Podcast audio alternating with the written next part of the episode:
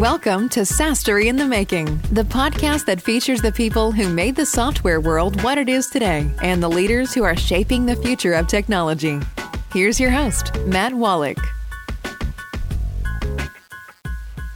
Okay, I have questions for you. Do you want to learn what a true expert negotiator knows when entering a big negotiation?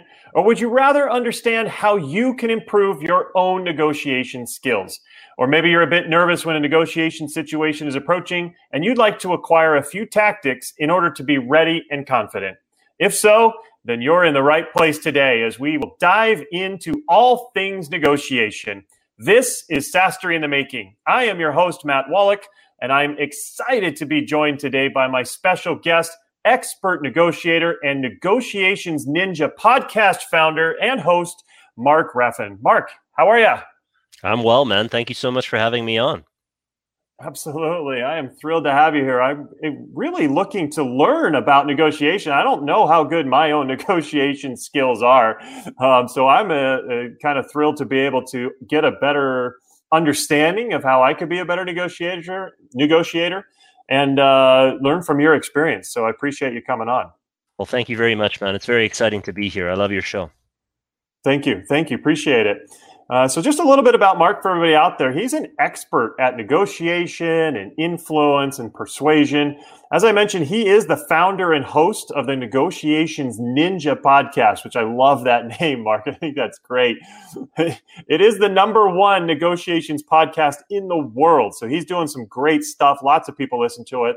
And really what they do there is they explore negotiation strategy and negotiation tactics and all kinds of stories of failure and success around negotiation. He's also the founder of Content Callout, which is an awesome marketing company and agency that creates stunning and influential B2B brands. So Mark, once again, thank you so much for being here. Yeah, man. I'm excited. I'm excited to interact with the listeners. I'm excited to have a conversation with you and get down to the nitty-gritty of what works and what doesn't work. Absolutely. Perfect. So let's jump right in. So tell me a little bit about what you're doing lately at Content Callout and Negotiations Ninja and what's coming up. So Content Callout is an agency that I started 10 months ago. And the entire purpose of that business is to do content marketing for B2B brands, mid-sized companies. So if you're a tech startup, for example, if you've gone through seed stage and you're entering into Series A, Series B, we're the perfect marketing agency for you. When you're thinking about Negotiations Ninja, the entire purpose of that business is to evangelize good negotiation practices, whether it's on the sales side or the procurement side, M&A, hostage negotiations, all of that. We have guests ranging from the chief hostage negotiator of the FBI down to sales professionals. And it's been an amazing journey. And I've learned a lot during that process as well. I can imagine. That sounds unbelievable. Let me ask you, it's because it's kind of a niche that you've gotten yourself into here, Mark. How did you develop a skill and a passion for negotiation? I think I've always been fascinated by human behavior and psychology. My entire career has been in the sales and procurement business, and I decided that the corporate thing just wasn't for me. And so a few years ago, decided to launch out on my own and start my own training and coaching business, which really actually just started out as a blog, as a sort of creative outlet. Then the blog led to a podcast, and the podcast led to the training business. And you know, now we do business with some of the largest brands in the world, teaching their teams how to negotiate better deals and get better value. So for me, it's been a lifelong journey of trying to understand how people think, how people are going to respond, and understanding behavioral economics really to a large extent.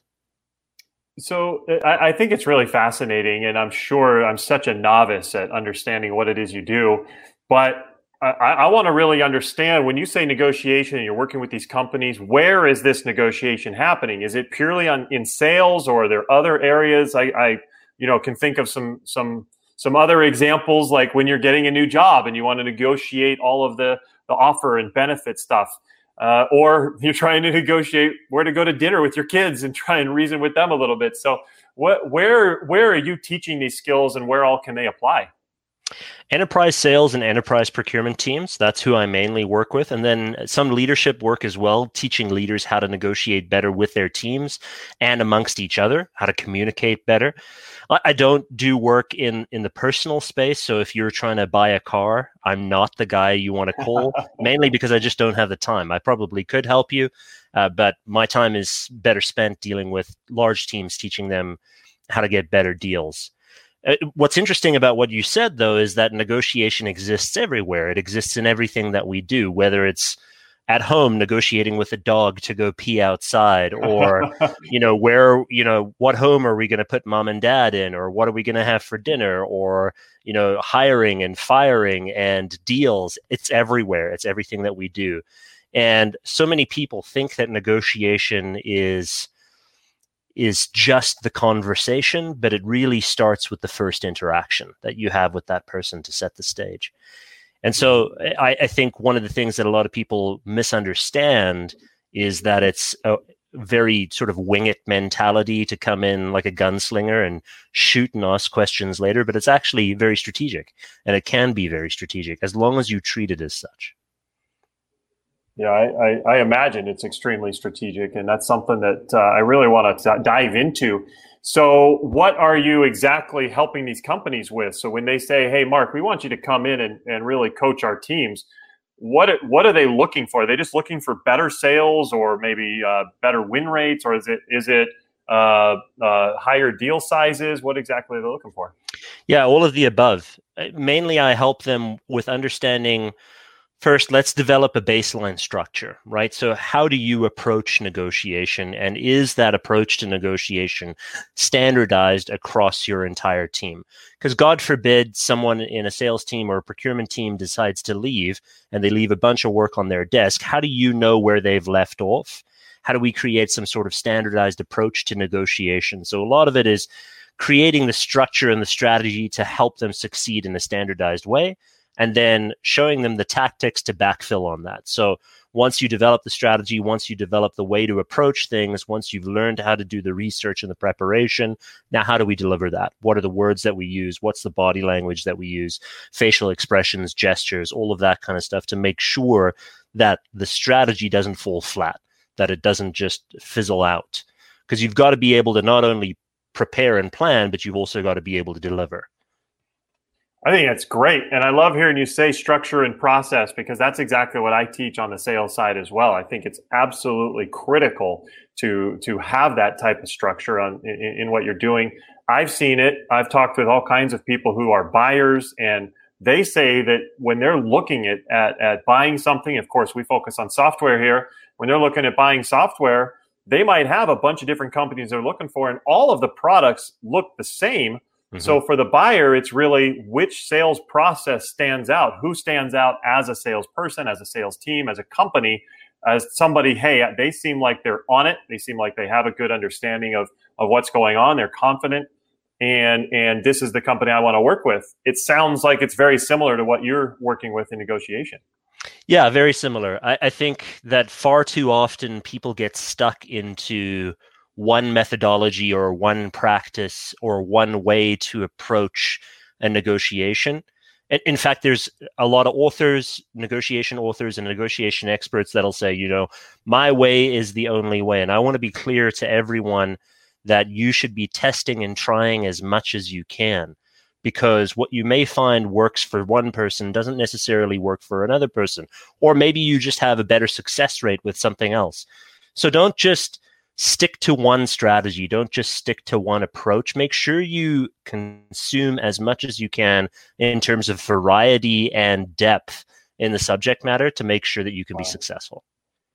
So what are some mistakes that people might make if they're going into a negotiation? What are some of the things that rookies may do pretty poorly that you see? They don't prepare. That's the biggest issue that I see with a lot of junior level negotiators. They go in grossly underprepared. And when I say prepare, I mean, what do you know that's going to help you to become successful? Because so many of us are tied to the outcome of a negotiation. But the truth of the matter is we think that we're in greater control of the outcome than we actually are. We think that we can create the outcome that we need. All we really can do is improve the probability of that outcome being in our favor. And so in order to improve the probability of that outcome being in our favor, we need to plan, we need to prepare. And so when we think of that, start to think about what do you need? What do you want out of the negotiation? And I said those words separately because it's critical to understand that there's a difference between need and wants. A need is something that you must have. A want is something that's nice to have. Now, the need is the logical portion, right? Like, I need a Toyota to get from point A to point B. I want a Ferrari. It would be amazing to have the Ferrari. And the want has this emotional pull that we have on the negotiation. We need to be able to separate between those two things whenever we're preparing to make sure that we're absolutely getting the things that we need. And we're making sure that if we can get the things that we want, great. That's the gravy. That's where we want to be eventually. But it all comes down to what you need and what you want out of the business. And then not only that, but what does the counterparty need and what does the counterparty want?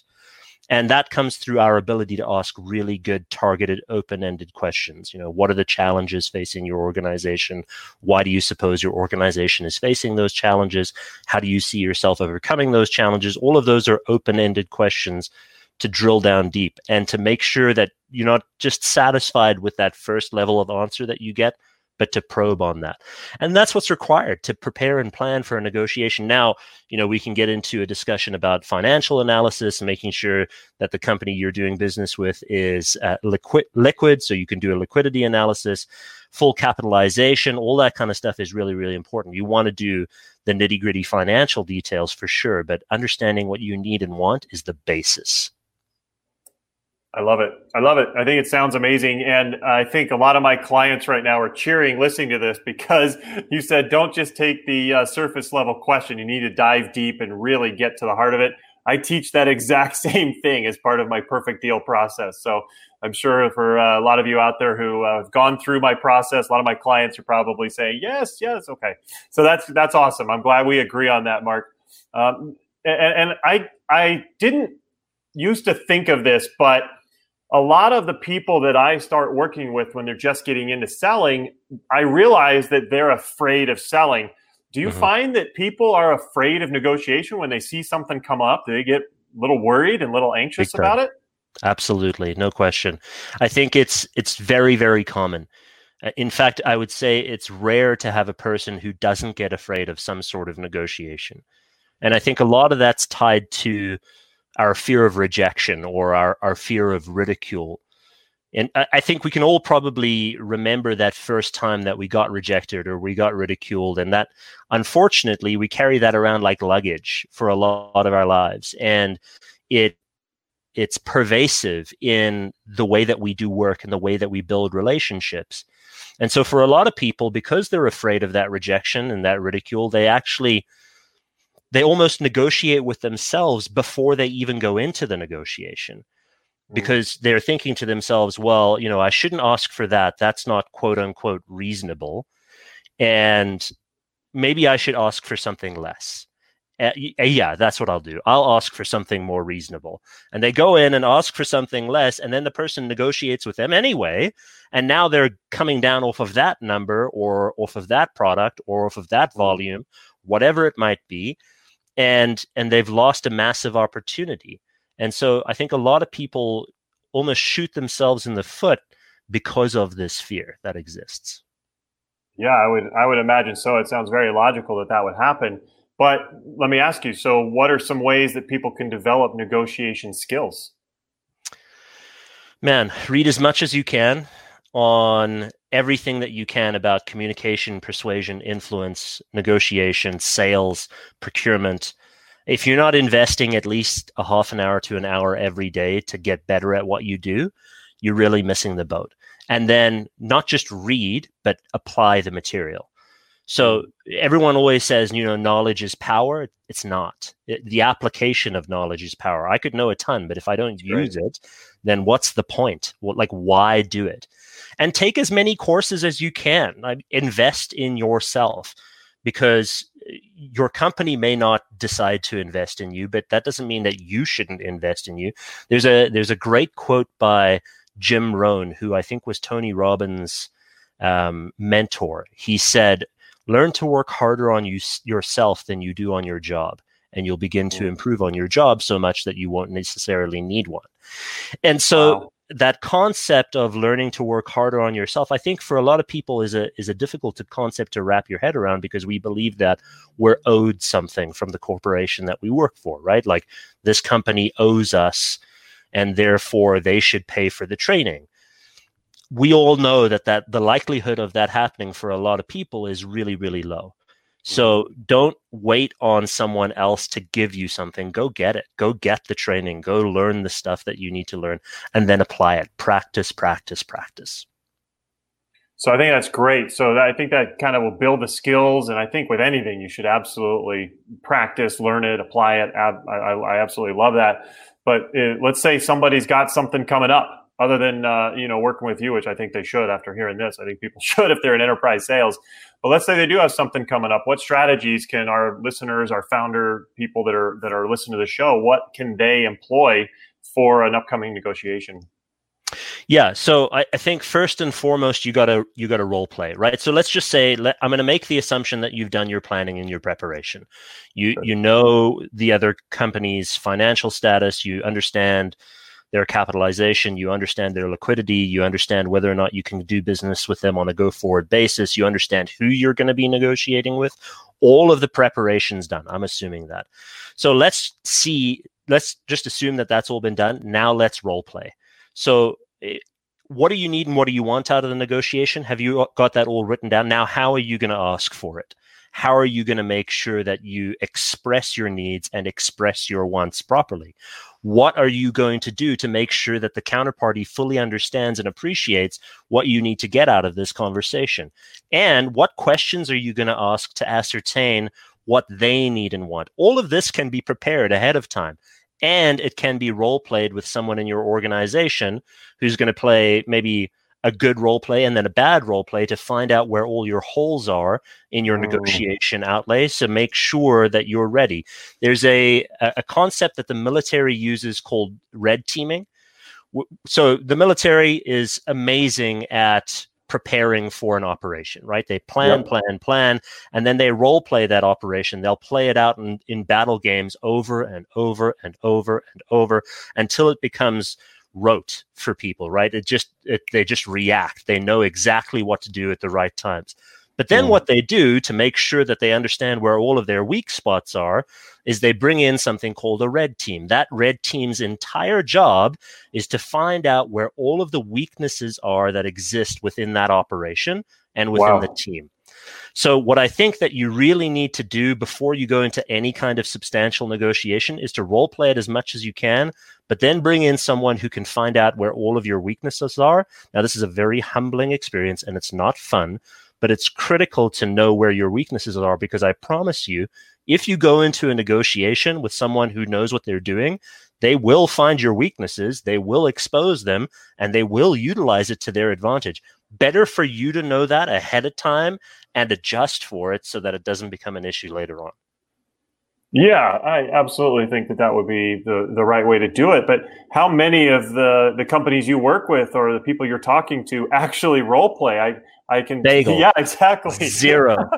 Until I come on board, there's not a thing that they do in place, right? So even if you don't use me or use your services, for example, or another trainer, know that this is something, it's low-hanging fruit. It's easy. Even if you just implement it today, you set aside some time during every single month, every single week, whatever it may be, whatever frequency, something is better than nothing. Make sure you develop a role-playing practice within your organization in order to make things better. There's case studies that you can buy online today from Harvard to help you to get through those negotiations, to help you understand multi-party negotiations, to help you understand how to approach certain businesses. All of that's going to be critical in making sure that you're ready. In fact, no business that I've ever worked with prior to coming on board has ever had a role play practice in place, which is insane because we know that practice is the mother of all skill, right? Repetition is the mother of all skill. The more that you practice, the better you'll get. And yet, no one practices. So put something like that in place and you'll get better.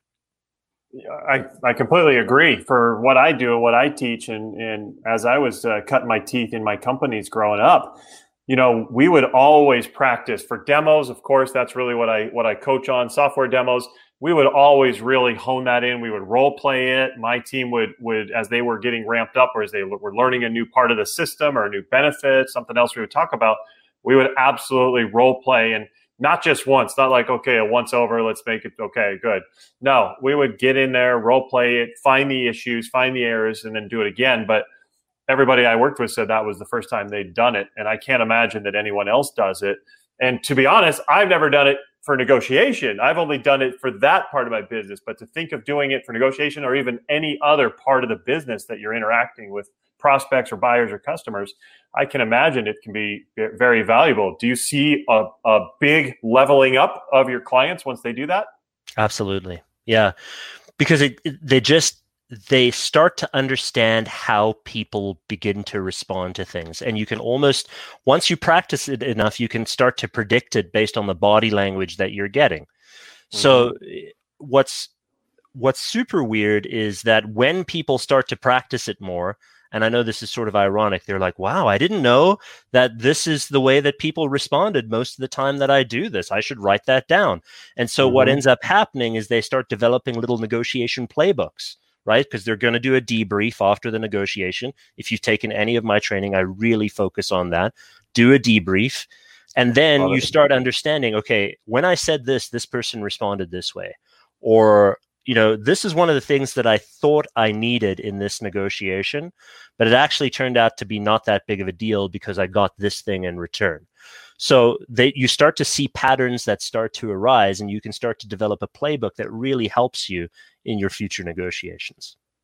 I love it. I love it. I think it's such great stuff. This is really awesome, Mark, and I'm so glad that you've come on. But how should our audience contact you or learn more about what you're doing? Easiest way to reach me is on our website at www.negotiations.ninja, or just reach me on LinkedIn. I'm very available on LinkedIn. Just shoot me a message if you want to chat personally. Perfect. You heard it here, folks. Get your negotiation skills up. It's going to help a ton. Mark, thank you so much for coming on. Thank you so much for having me. I really appreciate it, Matt. Absolutely. It was great. And for everybody else, we will see you next time. Take care. Bye-bye. Thank you for listening to SaaStr in the Making. Join us next episode for another look into how today's visionaries are creating the next generation of innovation.